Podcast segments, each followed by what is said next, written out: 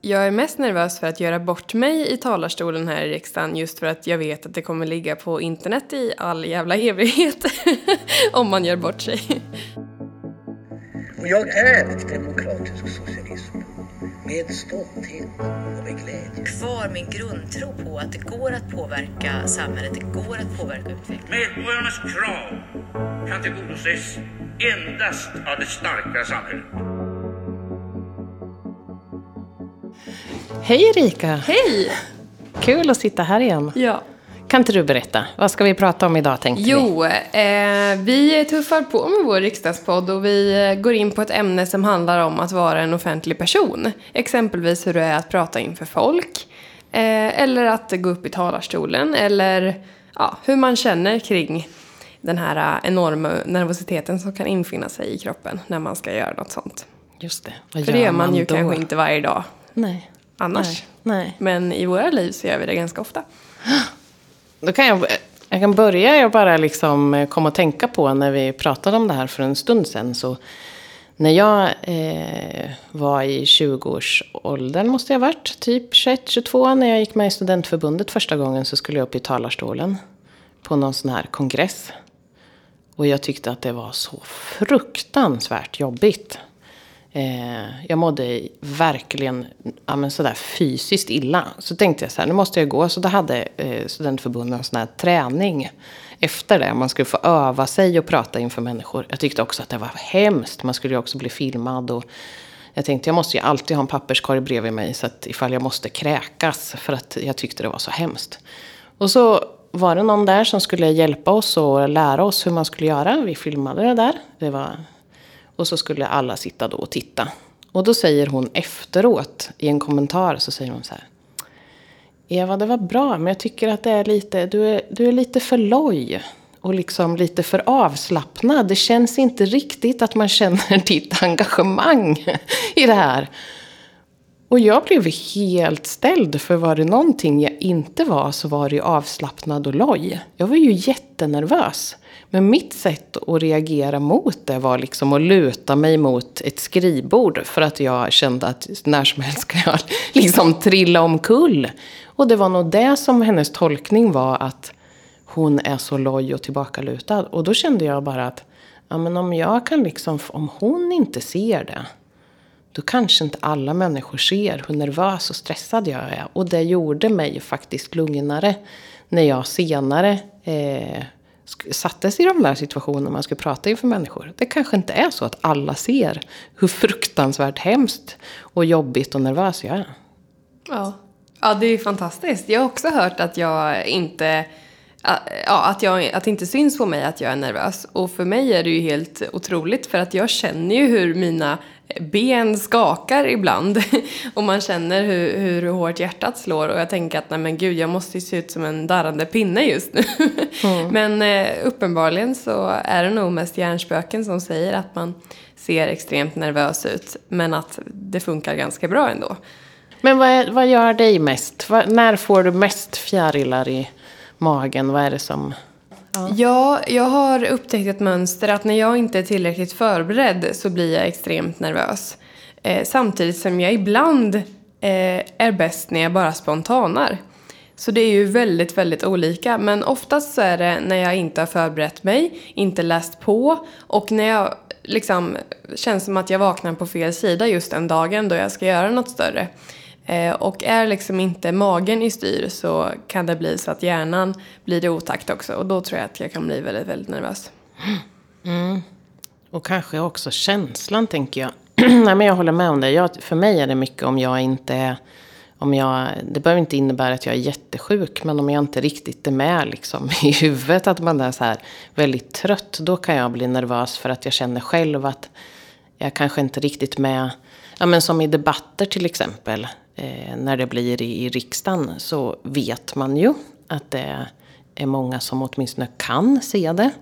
Och så blir det kanske någon som går upp och, och har något motargument. Och så då måste jag ju vara med och höra vad den säger. Jag kan ju inte bara stå... Ja, men jag måste ju vara 100% med. Och då kan jag bli nervös för att jag inte ska uppfatta frågan. Eller inte komma på eller komma ihåg.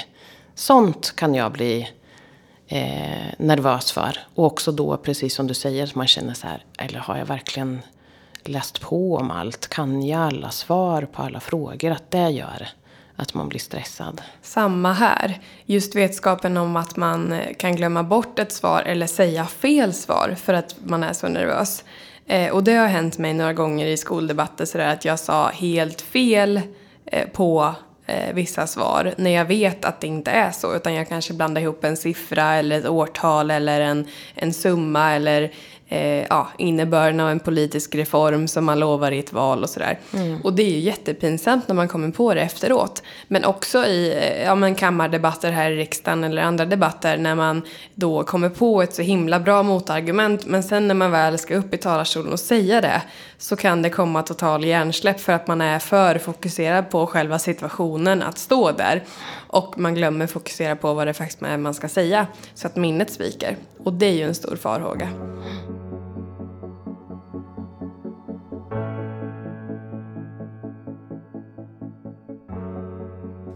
Finns det andra tillfällen än förutom det där som gör dig, eller som, som gör dig nervös? Ja, jag brukar säga att jag är mest nervös för att göra bort mig i talarstolen här i riksdagen just för att jag vet att det kommer ligga på internet i all jävla evighet om man gör bort sig. Så det är ju någonting som jag såklart bävar för. Mm. Jo, och samtidigt så kan jag tycka, jag, jag har varit med om att jag var uppe i en debatt, eh, jag tror det var om eh, sjöfyllerilagen. Herr talman. De nuvarande reglerna om sjöfylleri trädde i kraft i juni 2010 som också Maria Abrahamsson har eh, berättat om. Det finns naturligtvis olika studier på detta. En studie visar att alkohol kan vara än mer allvarligt på sjön än i vägtrafiken. Därför att man både med tanke på de ljud och de vind och allting annat innebär att man påverkas mycket mer. Och då var det så att jag råkade säga ett fel ord. Jag minns inte exakt men det var så här att jag sa att man kunde bli svårt att... Låt säga att jag sa att det var svårt att se eller något fast jag menade någonting annat. Och så rättade jag mig. Men då klippte de just där, där jag sa fel och så gjorde de en, en sån här lite hånfull liksom, videosnutt av det där. Men det känner jag så här, ja men det, sånt kan jag ändå känna Ja, men man skulle ju kunna bli nervös av det då efteråt. Att så här, åh, jag måste säga rätt nästa gång. Fast där kan jag nog känna så här, ja, fast jag är en vanlig människa och man kan faktiskt. Och om jag ändå rättar mig direkt efter, då kan jag faktiskt inte tycka att det är någon grej. Nej, då är det ju snarare deras eh, dumheter att de då tog ditt citat ur fel sammanhang. Eh, och bortsåg från att, de rätt, att du rättade dig själv.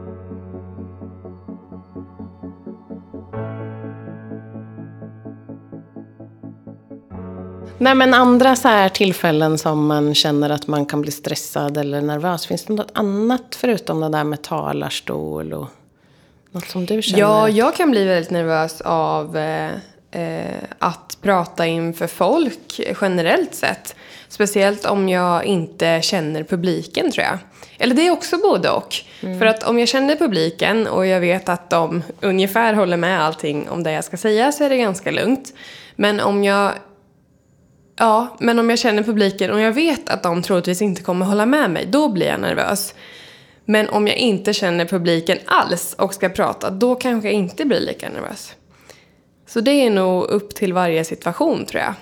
Men eh, det handlar väl om antalet och vilken situation det är, eh, vart det är och eh, vad man har för eh, ja, men dagssinnesstånd. Sinnes, vad heter det? Sinnestillstånd. Sinnestillstånd. ja. Ja. Mm. Men har vi några tips då? För det finns ju en hel del, men vi får ju rätt mycket frågor om det. När vi har grupper och klasser här och sådär. Hur känns det? Och är man inte nervös? Och hur, har du något bra tips? Tipset är nog att ta det så lugnt som möjligt. Eh, och att inte prata för fort. För det kan man ju också bli nervös av. Att man står och manglar på och sen så kommer man på sig själv att gud vad fort jag pratar. De kan ju inte ha hört någonting av vad jag sa. Och då är nog det bästa att bara försöka ta det lugnt eh, och varva ner innan man ska göra någonting. Dricka mycket vatten så man inte blir torr i halsen. Alltså sådana eh, saker är också viktigt att tänka på.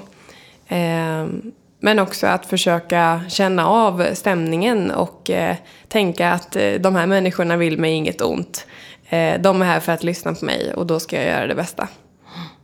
Mm. Ja, men jag tänker också det. Jag, och man, man brukar ju också kunna...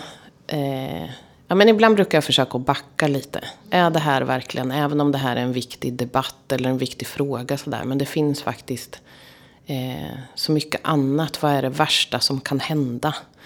Om, om jag nu säger fel eller om det inte blir helt jättebra. Ja, men jag kan bara göra mitt bästa. Det är sån här, att tänka det. Sen så tror jag också att man gör ju bättre om man inte är jätte, jätte, jättenervös. Sen tror jag att lite nervositet behöver ju inte vara negativt. Det kan ju vara att man skärper upp sig lite och kanske till och med blir ännu bättre. För jag har ju mött många som är otroligt erfarna men som alltid är nervösa. Oavsett hur många tv-shower eller så de har varit med i. Men, men att man också kan känna av den där känslan av att ja, men det, jag mår ändå ganska bra. Ta med den känslan in i och göra, göra det bästa av, av det hela. För jag, jag tror också man vinner på att vara sig själv. Eh, så mycket som det bara går. Och blir man för nervös kan man ju bli så väldigt stel. Mm. Och bara tänka på att man inte ska visa att man är nervös. Och då glömmer man ju bort sig Absolut. själv och sitt eget. Så att man får verkligen ja, men, tänka det när man går in i situationer. Jag tror också att det är en stor skillnad mellan att vara lite grann eh, nervös, eh, för det är nog bara bra, men att bli sådär svimfärdig nervös, det är ju bara otroligt läskigt när man tänker att jag kommer inte klara det här, för jag kommer att svimma om jag ska genomföra den här debatten exempelvis. Och det är ju den jobbiga nervositeten, och den kommer ju inte lika ofta som tur är. Men det är nog också olika. Det tror jag med. Eh, och lite, som sagt, lite men inte vara svimfärdig nervös är ju bra. Och om man, samtidigt så tänker jag att om man skulle vara så nervös hela tiden då skulle det nog också vara svårt med vårt uppdrag. För att det är så mycket sådana offentliga tillfällen där man ändå måste och det är ju inte mitt råd att man inte ska bli politiker. Men jag tror det blir jobbigt om man inte kan lyckas att hantera med den om man är så nervös. Hade jag varit som jag var för 20-25 år sedan, att jag var villen, mådde så dåligt hela tiden, ja men då hade ju inte det här funkat. Nej, verkligen inte. Och jag tror att man vänjer sig också. Och just att övning ger färdighet. Jag mm. menar, du pratar ju om dina 20-25 år sedan och det har ju gått många år sedan dess och du har ju gjort jättemånga saker på vägen. Samma för mig, när jag gick med i SSU för åtta år sedan så vågade jag inte prata inför folk och jag hade svårt att prata inför min egna klass i skolpresentationer och sådär. Till skillnad från hur jag är idag när jag verkligen kan hantera sådana situationer. Eh, så det är ju en fantastisk utveckling som sker när man är politiskt engagerad. Mm. Och i riksdagen så blir man ju ganska van vid det också, även om vi fortfarande är människor och eh, varenda stund kan bli ganska jobbig. Men det är ju också otroligt kul. Och jag tänker att vi är ju valda av att vara här just för att människor tror på oss. Det är ett enormt förtroende att gå upp i en riksdagsdebatt i en viss politisk fråga som vi ansvarar för. Eh, men det är just för att vi har det förtroendet från vårt parti att vi ska kunna hantera de frågorna. Och det kan ju också vara en självboost skulle jag säga. Eh, och det är ju någonting som eh, ja, stärker självförtroendet.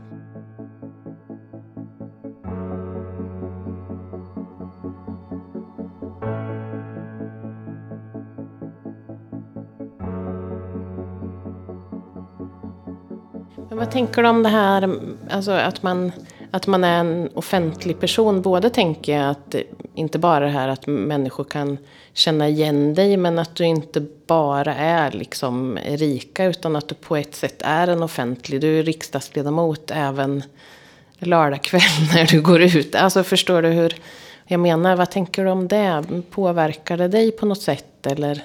Jag tänker att det är en väldigt stor kontrast till hur mitt liv såg ut innan. Eh, och jag har ju varit kommunpolitiker innan men aldrig heltidspolitiker. Eh, och det är ju ett väldigt stort hopp. Eh, för helt plötsligt så ska man vara det här hela tiden. Och grejen med att vara riksdagsledamot är ju att vi är i tjänst hela tiden. Vilket gör att vi behöver ju vara tillgängliga om det händer någonting. Samtidigt som vi såklart kan ha ett privatliv och jag kan gå ut och festa med mina kompisar på lördagskvällar utan problem. Eh, skillnaden är väl att man inte ska göra dumheter och det ska man väl inte i vanliga fall heller. Men folk gör ju det ändå liksom. Så man kanske får tänka sig för lite extra. Men jag tycker inte att det har begränsat mig speciellt mycket. Nej, Nej för så känner jag också. Men jag, jag tror nog... Jag vet inte. Jag tycker att man på sätt och vis är en ganska offentlig person om man är skolkurator som jag har varit i, i ganska många år också. Till exempel att föräldrar och elever känner igen en när man kanske träffar dem på stan eller sådär. Och då, då blir man ju på ett sätt en offentlig eller i, sin, i sitt lilla område. Så att för mig tror jag inte att jag tänker att det här är på det sättet en så jättestor skillnad. Jag, ja, att man vill ju vara en schysst och bra människa i allmänhet även om man inte är politiker. Så, så att jag tycker inte heller att jag tänker på det. Jag går ju inte omkring så här, för det var någon, det var någon elev som frågade det. Eh, jag besökte en klass i Boxholm så de frågade mycket sådär. Men va, hur är det? Kan du bara cykla omkring och vara som... Ja, det kan jag. Och om jag skulle tänka, och då sa jag det till dem att om jag skulle tänka hela dagarna på att här cyklar en riksdagsledamot. Att det skulle bli jättekonstigt. Ett jättekonstigt sätt att förhålla sig till sig själv och också förhålla sig till andra människor. Men det är självklart att vi har på ett sätt ett större ansvar. Man kan ju inte gå ut och säga, alltså man måste ju leva som man lär. Man kan ju inte gå och säga en sak, att det här är jätteviktigt att alla gör och så gör jag precis tvärtom. Men då, då har man ju heller inget, alltså det blir ju inte trovärdigt. Så. Nej, jag håller med. Och jag känner också på sätt och vis att jag är lite van sen tidigare för att jag kommer från en liten kommun där alla känner alla i citationstecken. Eh, och lite så är det ju, man känner ju igen folk på stan och har man varit med i korren några gånger så, så känner ju folk igen en och jag tycker det är lite trevligt att man kan hälsa då på någon man känner igen och sådär. Eh, men eh, det är ju, det är väl just själva heltidsjobbsgrejen eh, som är det ovana skulle jag säga. Eh, och ja, det är klart att vi rör oss runt omkring i, i våra kommuner just nu utan Säpo-vakter som vanligt folk. Liksom. Eh, det är ju stor skillnad mellan att vara exempelvis statsråd och riksdagsledamot. Verkligen. Ja, och Sen såklart är det vi ska ju... leva som vi lär. Det vore ju bara hyckleri annars. Och det gäller ju även på internet, tänker jag. Eh, ibland känner jag att man kanske skulle vilja ventilera fler saker på Twitter eller Facebook än vad man gör idag. Men å andra sidan så kan man ju inte skriva heller vad som helst för att man har ju ändå ett ansvar som du säger. Mm, absolut. Men sen kan jag, ibland kan det ju kännas lite sådär. Jag vet att jag var med en kompis och vi var ute och eh, gick längs Östgötaleden så här. Och du vet, man går i sina gamla... och vi gick och pratade där och jag hade liksom inte en tanke på... Vi gick och pratade om, om andra saker. Och så kommer det fram några så här, ursäkta, är inte du riksdagsledamoten Eva Lind? Jo, ja, jag tänkte ta upp en fråga. Och då blir det så här, eh, ja visst. alltså, det, det kan jag ibland, jag vet inte, ha svårt för på något sätt att tänka. För, för det är väl det där precis som, som den här eleven var inne så här, men Ja, för det går jag ju inte och tänker på. Och då helt plötsligt blir min den här officiella, att, att jag är riksdagsledamot, liksom dimper över en när man minns som man bara går där i skogen med sina skitiga kläder. Och, ja, men så här. Ja, mm. Så det, det, kan jag, det kan jag ibland tycka är lite också skalet roligt. Verkligen. Att folk kommer fram så där blir jag jätte, jag tycker det är jätteroligt. Men också lite så här, oj just det. Jag, är ju en offentlig person. Ja. Ja men det är jättekul mm. och just det är ju inte så många som har det här uppdraget hemma i Östergötland exempelvis. Så då blir det ju att, att vi kanske blir lite mer kända eh, än vanligt bara för att vi syns i tidningen och är med i radio eller i tv några gånger om året liksom. Mm. Eh, men det är väldigt kul och, och, i studentkretsar där jag vanligtvis annars hänger så har det kommit fram flera studenter nu efteråt och sagt att de röstade på mig bara för att jag var den enda studenten på listan och sådär. Och det är väldigt kul att höra.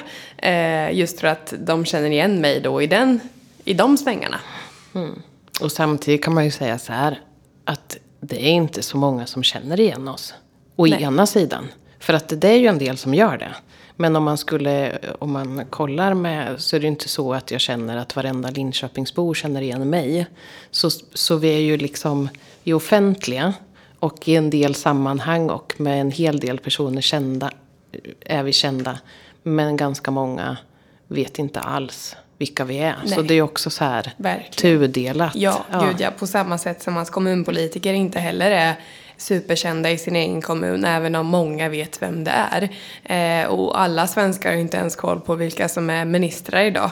Så att eh, det är ju väldigt eh, blandat skulle jag säga. Så vi är offentliga men kanske inte kända. Mm. Ja, men precis.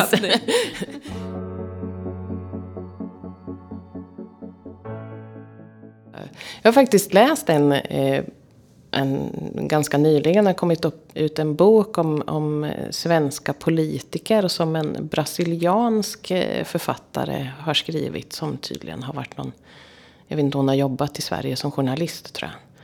Om att eh, det är så annorlunda att vi gör, och det tror jag berättade, eller hur? Det sa jag i första avsnittet. Nej, jag tror inte det.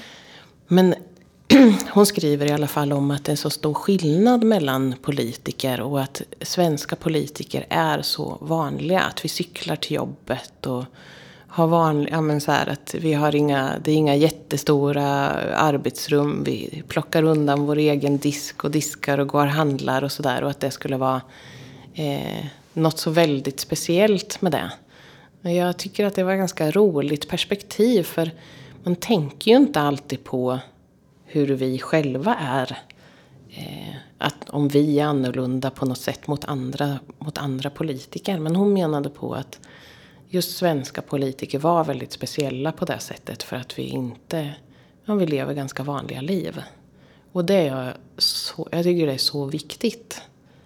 För annars har man ju ingen, har man ju inte riktig koll på hur folk har det om man inte gör allt det där vanliga. Nej, det handlar ju om förankring i verkligheten skulle jag säga. Och med den så kommer ju vår, hela vår legitimitet. Dels för oss som politiker men också för vårt demokratiska system som bygger på att det är eh, ja, all offentlig makt utgår från folket och vi är ju folket och då ska inte vi vara några andra än folket. Ja, så jag åker inte taxi hela tiden. Nej, det gör vi inte. Jag kan inte ens komma ihåg nästan när jag åkte taxi senast. Nej. det är så här. Nej, jag gjorde det på nyårsafton när jag skulle hem. Ja, det Men det gör ju en del. Ja, exakt. ja, men så. Ja, men eh, så att, ja, det är verkligen... Finns det något mer med det där med offentligheten som, som påverkar oss? Jag har ju varit med att folk har kommit fram till mina barn. Och sagt hur är det att ha en mamma som är politiker. Det tycker jag dock inte om. Människor får jätte, jättegärna komma och säga till mig. Men jag är inte förtjust över att de gör det med mina barn. Nej, det förstår jag. På en så här... Ja, nej, det gillar Det är jag nästan inte. lite stalker-nivå. Ja, och det, då blev jag... Det är inte, jag blir inte ofta jättearg. Men då blev jag väldigt, väldigt arg. Det För det jag tycker jag inte känns okej. Nej.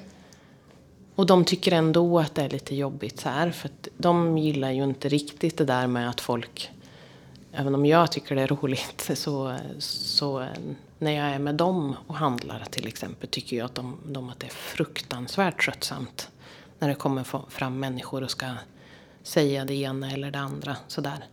Så att jag tänker att det kan man ju ibland känna att, att människor ändå kan ha lite förståelse för. Att ingen kanske inte kan liksom stå och prata om vad det nu är. Ett jättebra och intressant förslag annars. Men nu är jag här med mina barn och de har ingen lust att det tar två timmar att gå igenom affären liksom. Absolut. Jag tänker, du har ju också varit kommunalråd i din kommun och det kanske också spelar in i att, att fler människor känner till dig i matbutiken och då kanske vill prata både nationell politik och lokal politik. Men eh, just det här att fråga någons barn hur det känns att, att vara... Nej, jag tycker att det är lite över gränsen faktiskt. Då det finns det inte- roligare frågor att ställa. Ja, det är inte den. Man är, jag är ju mamma först. Och om man känner någon gång att det på något sätt drabbar dem, ja men då blir ju det jobbigt att vara en, en offentlig person. Sen vet jag att det drabbar väldigt många mer offentliga personer. Och det, det tycker jag, det är inte okej. Nej. Så Nej, och det bort. här är ju lite det vi pratade om i förra avsnittet med hat och hot. Att det finns en tydlig skillnad mellan vem man är som politiker och ens eh, privata eh, liv. Liksom. Eh, och att det är en hårfin gräns däremellan men att den ändå bör respekteras i alla fall. Ja, men nu har vi faktiskt ingen hemtelefon längre. Nu har vi bara mobiltelefoner. Så nu händer ju inte det lika ofta. Men det kunde ju hända sådär ibland att folk ringde. Och, och mina barn har ju inte alltid superkoll på vart jag är. Eller så här, och bara, men vart är hon då? Hon måste ringa. Och så här, ja, ja, det vet ja, men så här.